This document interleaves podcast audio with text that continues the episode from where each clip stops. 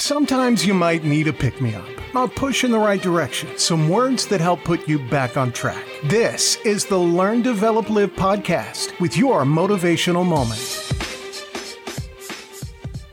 Good morning! Welcome to your motivational moment, part of the Learn, Develop, Live podcast. My name is still Chris Jags, and I'm glad to see you join me for another great speaker. And I have to say, this week, it is a good one. I mean, I think they're all good, otherwise, I want to share them with you, but you know what I mean, don't you? Ed Foreman returns with another piece of wisdom about how we can always have a good day every day. Here is Mr. Foreman. Now let me show you how you can actually, there wouldn't be a person in this room that would choose the other side of the menu, but let me show you how better than half of the people out there in the real world make the terrible side of the menu their day every day. What you do is you get up late. You know, when the clock sounds, you say, oh no, gosh, is it time to get up already? And you throw a little tantrum right then, you know. I never did like daylight savings time anyhow. And then when the first news alarm goes off, you hit at it and you knock the clock off of the table.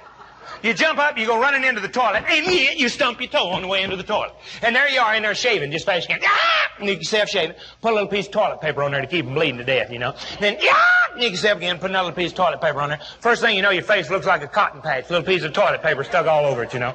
Or girls, you're putting your makeup on and your finger slips and goes right in your eye, and tears start running down. You make a little ravine right down through your makeup, you know. And here you are, you got yourself off to that bad kind of a start. You don't have time to read anything inspirational. But on the way into the kitchen, you scoop up the morning newspaper so you can memorize the front page.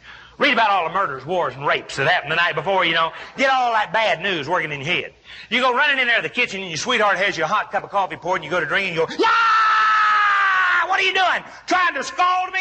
You know to saucer and blow this stuff. I'm in a hurry and you get into a good argument with her or him while you're pouring that hot acid down into your stomach, got all that bad news working in your head, and you reach over there and you pick up a cigarette and you light it and you start sucking that smoke down in there with that hot acid into that empty stomach so you can go,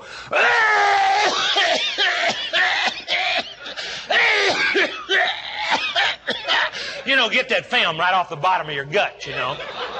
In fact, I don't know why you don't just run out there in the driveway and kneel down behind your car and put your lips right over the tailpipe and just start sucking that right into your lungs.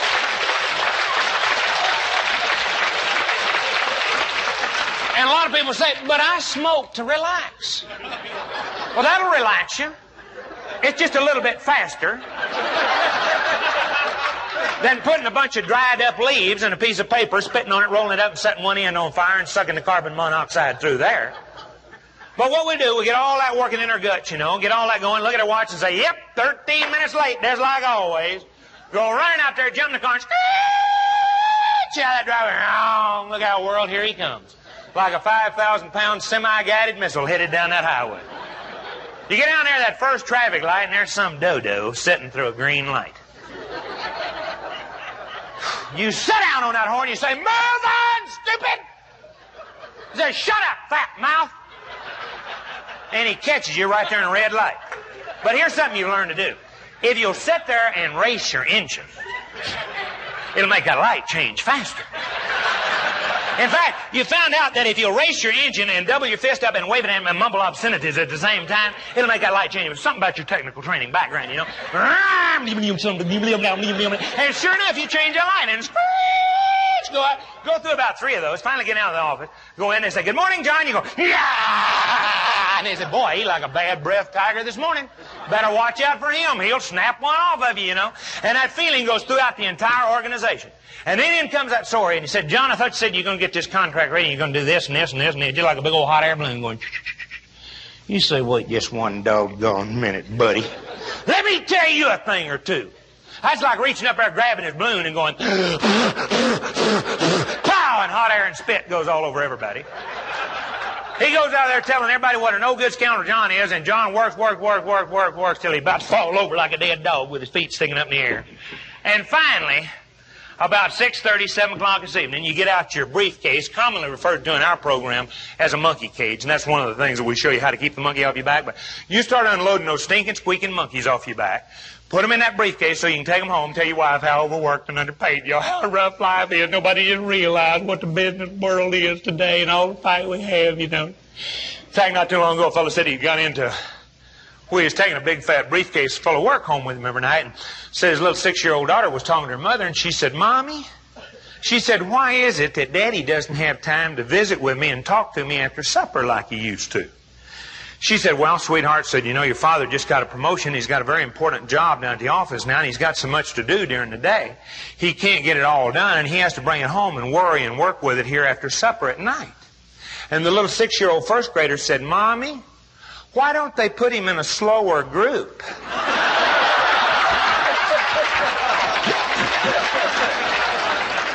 now, now, if you're getting into the habit of taking a great big fat stinking briefcase full of monkeys home with you every night, you might take a lesson from that. But what we have a tendency to do, we throw that in the back seat of the car, get down to the first traffic light, and there's that same dodo you followed to work this morning.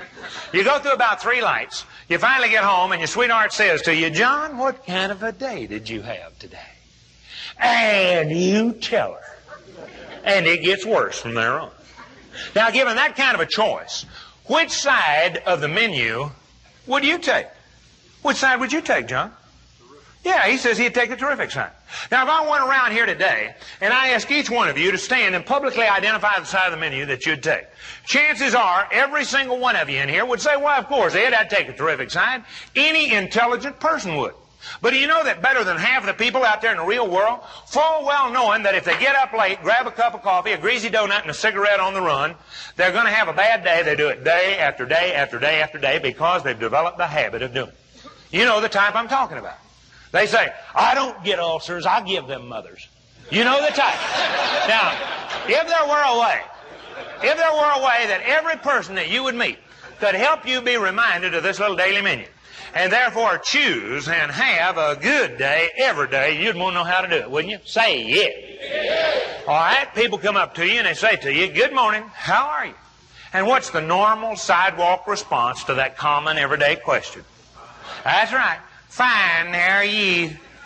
We got, just like we got two recordings in us. One of them says, Good morning, how are you? And the other says, Fine, how are you?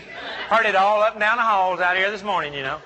You see a guy walking along, he says, my wife died last night, and the other says, Fine, how are you? You know? They don't pay a bit of attention in the world to you. Now, I'm not talking about that 50% and below. You say, Good morning, how are you? And they say, Woo! Man, I got one of them old Southern Comfort headaches this morning. Or old ruptures poking out. Let me show you how bad it is here. I'm not talking about that 50% below that start unloading about how bad they feel. I'm talking about that 50% above that say, Fine, how are you? From now on, anytime, anywhere, anybody says to you, Good morning, how are you? Good afternoon, how are you? Good day, how are you? You're just going to automatically see that they're holding this menu right up in front of them, right on their forehead, just like this. and they're saying, Good morning. Which side of the menu will you take? And you're going to respond with one single word. And the word is Terrific. T E R R I F I C. And a lot of people say to me, oh, come on now, Ed. You mean to tell me that that little cheerleading cliche is going to help me have a good day? That is precisely what I mean. And let me tell you the psychology and explain it to you, the psychology behind this. You see, your conscious mind is like the captain on the bridge of a ship. The captain looks out across the horizon and he says, All clear, full steam ahead and the men down in the engine room sock the power to it, and it's full steam ahead. They never do say, I wonder if the captain's got a hangover. Maybe it ought to be about 30 degrees to left and about half steam. They automatically implement the orders that are called to it from the bridge. And so does your subconscious mind begin to implement the orders that you consciously give it when you awaken every morning. If you get up in the morning and you say, aha, what a beautiful morning. Look at that magnificent sunrise. Smell the crispness of the morning air. It just begins to program you for that kind of a positive good day. If you get up in the morning and say, ah, boy, it's going to be a tough booger today. It says, fine, stump toe on way to toilet. Nick self-shaving, burn self with coffee, have dummy, stop in front of green, or green light. It just begins to program you for that kind of a day. And a lot of people say to me, oh, come on now, Ed. You mean to tell me that you feel terrific every single day? Why, certainly not. But I always tell myself I do. And pretty soon, I do. That's the exciting thing that I'm talking about here. It's the as if principle. You act as if you're happy. You act as if you're healthy. You act as if you're successful, and pretty soon you begin to become that way. Not too long ago, I had a business executive, one of the major leaders of one company that we'd been doing some work for, and he said, Ah, oh, now come on, Foreman. He said, if I'm not sincerely feeling happy and enthusiastic, I'm not going to put on a false front and act like I'm happy and enthusiastic.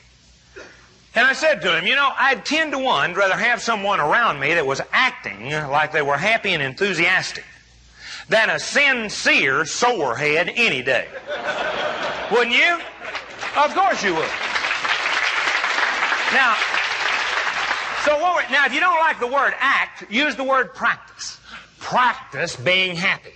Practice being healthy practice being successful, and the first thing you know, you begin to become aware. And sometimes people say, well, supposing, just supposing you didn't get in until midnight last night. You couldn't find a rental car. You couldn't find a taxi. You finally took a bus, and that was one of the locals, and it stopped all the way in. You didn't get into the hotel here till 3 o'clock this morning. They had all the rooms rented up. You had to walk seven blocks down the street. You didn't get to bed till 4 o'clock this morning. And at 6.30 this morning, Al called you, and he said to you, Good morning, Ed. How are you? You mean to tell me honestly and sincerely now, you would respond with the word terrific? I said, I mean, if you have to put your fingers on your lips and say, terrific.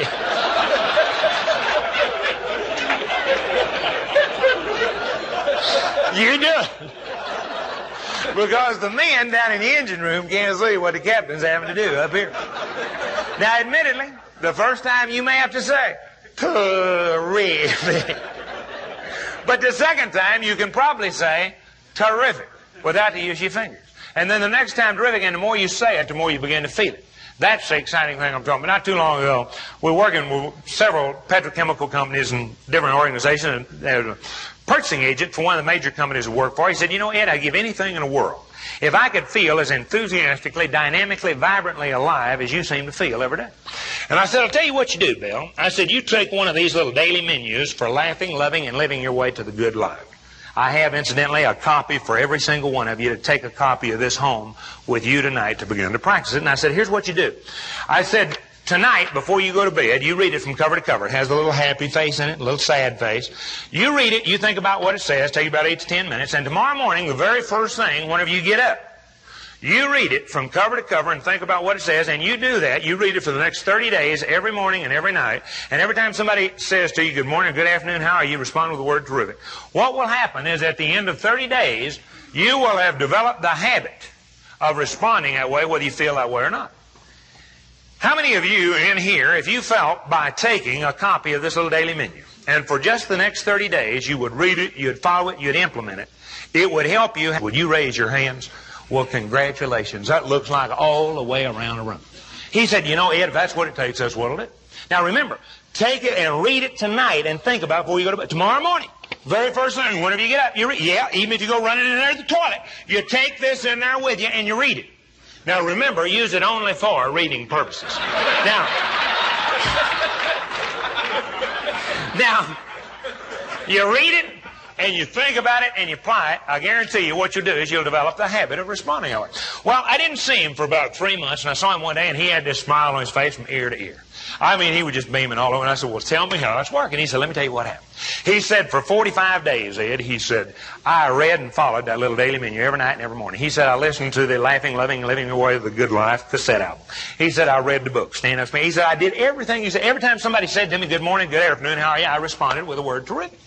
But he said, what happened on the 45th night, our electricity went off, and he said the next morning, our clock didn't awaken. He said, I woke up at 8.30.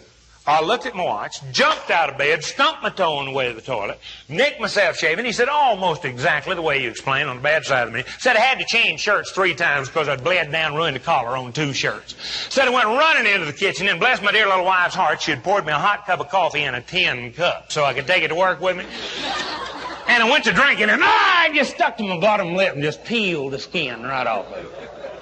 He said, I went running out, jumped in the car, got down to the first traffic light, and there was that dodo sitting through a green light. Said I went to change hands with that coffee to honk and holler at him, and ah, I spilled that coffee right down my fly. And he said it's just as hot as it was when it peeled the skin off my lip. He said I finally got to the office. I went running in there and said the telephone was ringing off my desk and said it was this cantankerous engineer out in our production department calling in. And he said to me, Good morning, Bill. How are you? And I said, Terrific! and he said, Well, you sure don't sound terrific. and he said, Well, I am terrific. And he said, I started laughing. Because he said, right then and there, I recognized that I had indeed developed the habit of responding that way, whether I felt that way or not. And at 10:15 in the morning, I turned the day around into what was going to be one of the most gosh awful, bad, terrible days I'd ever had into an exciting, enjoyable, productive, successful, terrific day because I had developed the habit of doing it. And that's exactly what I'm talking to you about. And that was the great Ed Foreman with another piece of incredible advice. It really is your choice whether you have a good day or a bad day. Every day. As I've said many times before, the mindset is key to everything out there. So could I ask you, what is your mindset right now? Whatever side of the menu you choose, you can always choose to have a good day every day. I hope you enjoyed today's motivational moment. It will be back again next week with another great speaker for you. And you can always get yourself on the calendar to book your free 30 minute LDL power call. It's free after all. Let's get you moving in the right direction before you lose sight of that finish line. Stop the pain you are suffering or delaying the project or big plan that you have rolling around in your head before it's too late to get yourself moving, moving forward with it all. You have an opportunity to make something happen why let it slip away another day? Come over to ldlcall.com to find the ideal time slot for you, and we will speak soon. As for now, I'll be back tomorrow. As always, I hope you have a great day, and I'll see you in the next one.